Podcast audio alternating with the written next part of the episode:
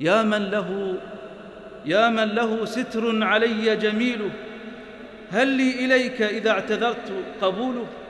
أيدتني ورحمتني وسترتني كرما فأنت لمن رجاك كفيل. فلك المحامد فلك المحامد والممادح في الثنى يا من هو المقصود والمسؤول. إن الحمد لله نحمده ونستعينه ونستغفره ونعوذ بالله من شرور أنفسنا ومن سيئات أعمالنا.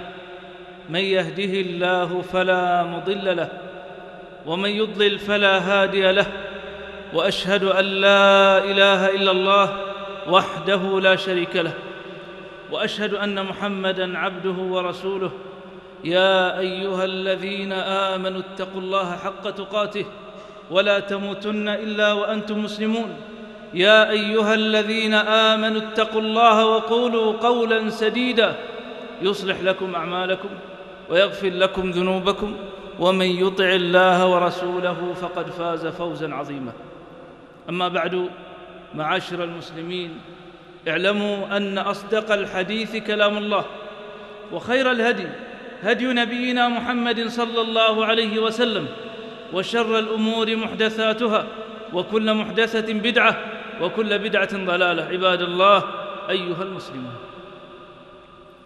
من أعظم الأسباب التي تقرب العبد إلى رب الأرباب وتحببه إليه وتزيد في إيمانه وتبعده من أسباب سخطه وعقوبته أن يتعرف العبد على مولاه سبحانه. يتعرف على أسمائه ويتعرف على صفاته كي يعبد الله حق عبادته وكي يستشعر تلك الأسماء والصفات ويمتثل بها ويعيش في آثارها. وقد قال الله سبحانه ولله الأسماء الحسنى فادعوه بها وذروا الذين يلحدون في أسمائه. لله الأسماء الحسنى والصفات العلى وكلما ازداد العبد تعرفا على الله ازداد تقربا إليه. وها نحن اليوم نقف مع اسم من أسماء الله. دلنا عليه نبينا صلى الله عليه وسلم. فإنه لما رأى رجلا يغتسل قام عليه الصلاة والسلام فوق المنبر فحمد الله وأثنى عليه. ثم قال إن الله حيي ستير يحب الحياء والستر فإذا اغتسل أحدكم فليستتر. فإن من أسماء الله العظيمة الجليلة أنه سبحانه الستير. يستر على عباده ولا يفضحهم. ساتر كثير الستر لا يفضحهم في المشاهد ويدعوهم إلى أن يستروا على أنفسهم وأن يجتنبوا كل ما يشينهم. بل أن الستر من أخلاق الأنبياء.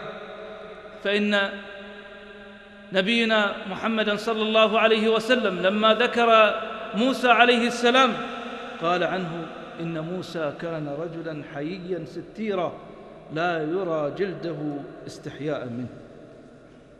عباد الله الله سبحانه الحيي فليس يفضح عبده عند التجاهر منه بالعصيان لكنه يلقي عليه بستره فهو الستير وصاحب الغفران. معاشر المسلمين من فضل الله على عباده ومن منه وكرمه أن عباده يعصونه كثيرا ويستر عليهم كثيرا أن عباده ينعم عليهم كثيرا ويعصونه بتلك النعم. من فضله عليهم أنه غني عنهم وهم محتاجون إليه لكنه يستر عليهم ويدعوهم إلى التوبة والاستغفار والإنابة ويفتح أبوابها. وهو الذي يقبل التوبة عن عباده ويعفو عن السيئات ويعلم ما تفعلون. يا من له يا من له ستر علي جميل هل لي إليك إذا اعتذرت قبوله؟ أيدتني ورحمتني وسترتني كرما فأنت لمن رجاك كفيل فلك المحامد فلك المحامد والممادح في الثنى يا من هو المقصود والمسؤول. إن العبد إن العبد إذا وقع في المعصية فإنه يبادر إلى توبة واستغفار ولا يفضح نفسه أمام الخلاق. وليستشعر ستر الله عز وجل عليه ولا يفضح نفسه عند الناس. فقد قال نبينا صلى الله عليه وسلم كل أمتي معافى إلا المجاهر إلا المجاهرين. الله سبحانه وتعالى يعافي الناس ويستر عليهم لكن الذي يجاهر بالمعصية قد يفضحه ولا ييسر له أسباب التوبة منها إلا المجاهرون وإن من المجاهرة أن يعمل الرجل بالليل عملا. يعمل الرجل بالليل عملا. يعني في الخفاء ولا يعرف به أحد. ثم يصبح وقد ستر الله عليه. فيقول يا فلان عملت البارحة كذا وكذا وقد بات يستره ربه ويصبح يكشف ستر الله عنه. كحال بعض الناس. إذا سافر رجع إلى أصحابه وإخوانه. فعلت كذا ونظرت إلى كذا واستمتعت بكذا من, من, من استمتاعات الدنيا المحرمة وشهواتها. لماذا تجاهر؟ ولماذا تفضح نفسك؟ ولماذا تنتهك ستر الله عز وجل عليك؟ يعصي الإله في الخفية وقد لا يعرف به إلا القلة من الناس ثم يفتخر بالمعصية. وهل هذا شيء يفتخر منه؟ ويفتخر به. يقول مثلا رشيت الموظف الفلاني مشت المعاملة حصلت المناقصة. معصية. لماذا تجاهر؟ اطلب من الله عز وجل أن يستر عليك ذنبك وأن يعينك على نفسك وألا تعود إلى معصيتك. يعصي الله بسمعه ويجاهر وببصره ويجاهر وبشهوته ويجاهر. كأنه يقول ها أنا أعصي الله ولا أخشى الله.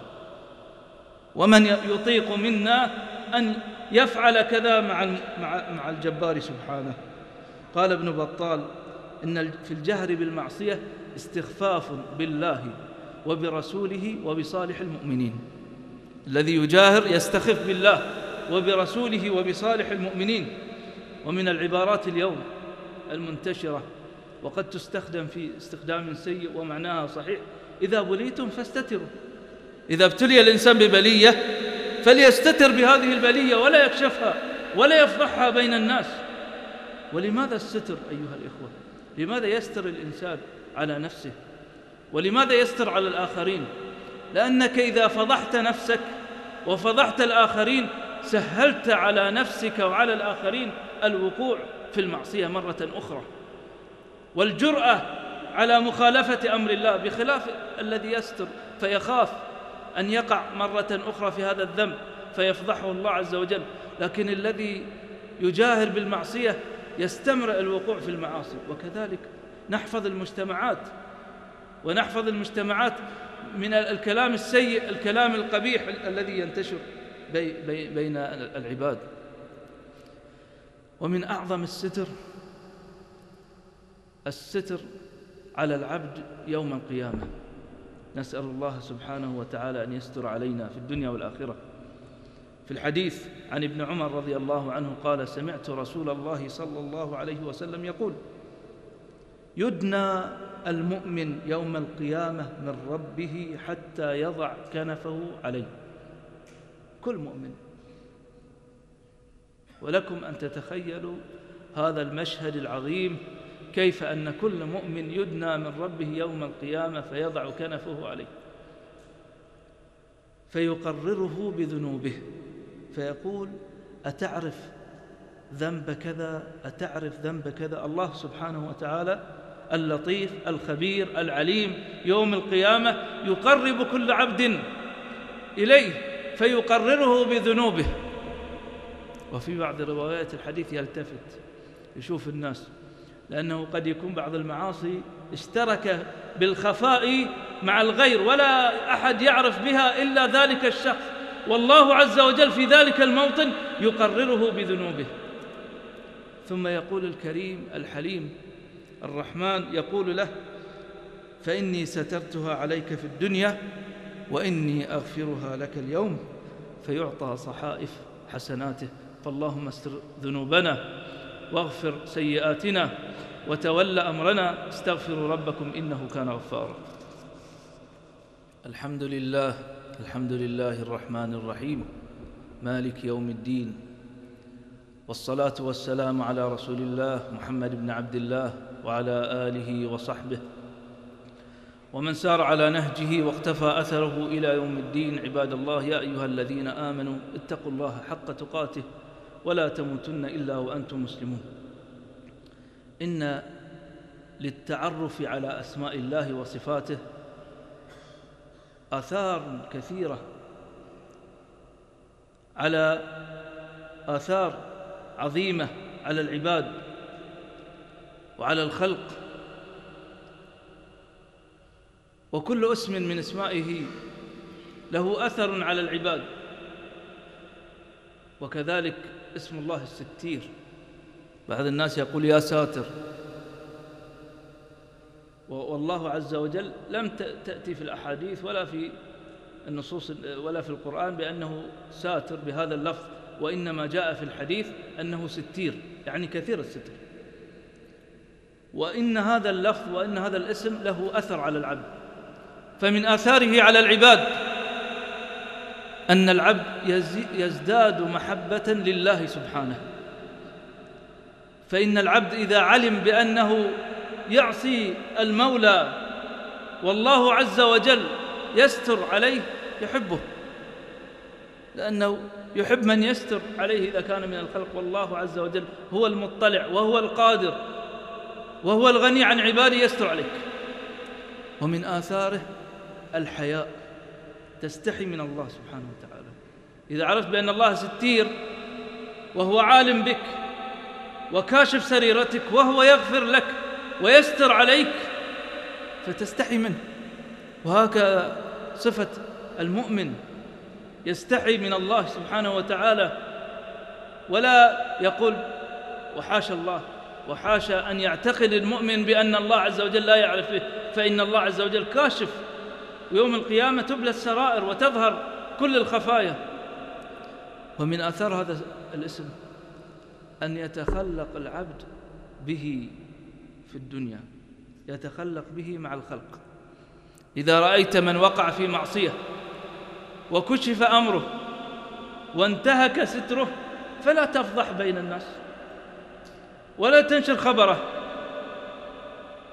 وللأسف بعض المجالس وفي مواطن الحديث ولقاء الناس لا يحلو لهم إلا الحديث عن الناس وعن سوآتهم وعن عيوبهم وعن فضائحهم. وتجد النفوس متطلعة. إذا تجد مثلا في بعض الدول هناك صحف فيها أسرار تكشف أو في بعض البرامج التلفزيونية التي فيها أسرار تكشف لأناس الناس تتشوف للنظر إلى مثل هذا وللسماع إلى مثل هذا ولقراءة فضائح الناس. ولماذا؟ استر على الناس يستر الله عز وجل عليك. ولا تتبع عورات الناس فيتتبع الله عورتك. النبي صلى الله عليه وسلم صعد المنبر. كان عليه الصلاة والسلام يصعد المنبر في الجمعة وفي بعض المناسبات وفي التعليق على بعض الأحداث. صعد المنبر فعلى صوته. فماذا قال عليه الصلاة والسلام؟ يا معشر من آمن بلسانه ولم يفضي الإيمان إلى قلبه. يا معشر من آمن بلسانه ولم يفضي الإيمان إلى قلبه. لا تؤذوا المسلمين. لا تؤذوا المسلمين. ولا تعيروهم. ولا تتبعوا عوراتهم. فإن من تتبع عورة أخيه المسلم تتبع الله عورته ومن تتبع الله عورته يفضحه الله ولو في رحله. وقد قال النبي صلى الله عليه وسلم ومن ستر مسلما ستره الله يوم القيامة. فمن عنده أسرار الناس ليكتمها؟ من عنده أسرار الزوجة إذا عندها أسرار الزوج لتكتم؟ والزوج إذا عنده أسرار الزوجة ليكتم والأخ والصديق والقريب والصاحب والإنسان كل إنسان في مكانه عنده شيء من فضائح الناس. ليس من الشرف وليس من المروءة وليس من الدين أن تفضح أسرار الناس وتجاهر بين بها بين المجالس وعلى الأشهاد. إلا في حالات وفي مواطن. قد تحتاج إلى مثل ذلك إما لرفع ظلم أو لبيان حق أو إذا سئلت في معاملة فمن الأمانة أن تبين ما في الشخص لكنك أيضا جانبا دائما غالبا ما تغلب جانب الستر وتحرص على ما يتحقق المقصود من غير دخول في تفصيل. إذا استطعت أن تبين أحوال الناس من غير دخول في تفاصيل عند وقوع الحاجة فهذا هو الأفضل وهذا هو الأصل. عباد الله كان من دعاء نبينا صلى الله عليه وسلم اللهم استر عوراتي وآمن روعاتي. فاللهم استر عوراتنا وآمن روعاتنا ثم صلوا وسلموا على من أمركم سبحانه بالصلاة عليه. إذ قال الله في كتابه إن الله وملائكته يصلون على النبي. يا أيها الذين آمنوا صلوا عليه وسلموا تسليما. اللهم صل على نبينا وحبيبنا وقدوتنا محمد بن عبد الله وعلى آله وصحبه ومن سار على نهجه واقتفى أثره إلى يوم الدين. وعنا معهم بمنك وكرمك يا أرحم الراحمين. اللهم أبرم لهذه الأمة أمر رشد يعز فيها أهل طاعتك ويذل فيها أهل معصيتك ويؤمر فيها بالمعروف وينهى فيها عن المنكر. اللهم وول علينا خيارنا ولا تول علينا شرارنا واجعل ولايتنا في من خافك واتبق واتقاك واتبع رضاك. اللهم من أراد بنا سوءا فأشغله بنفسه واجعل تدبيره تدميره واجعل الدائرة عليه. اللهم يا رب العالمين نسألك العفو والعافية. والمعافاة الدائمة في الدنيا والآخرة. اللهم استر عوراتنا وآمن روعاتنا واحفظنا من بين أيدينا ومن خلفنا. اللهم وآمنا فوق الأرض وتحت الأرض ويوم العرض عليك. اللهم لا تجعل لنا في, في مقامنا هذا ذنبا إلا غفرته ولا عيبا إلا سترته ولا مبتلا إلا عافيته ولا ميتا إلا رحمته ولا حاجة من حوائج الدنيا والآخرة. هي لك رضا ولنا صلاح إلا قضيتها ويسرتها. سبحانك اللهم وبحمدك أشهد أن لا إله إلا أنت أستغفرك وأتوب إليك.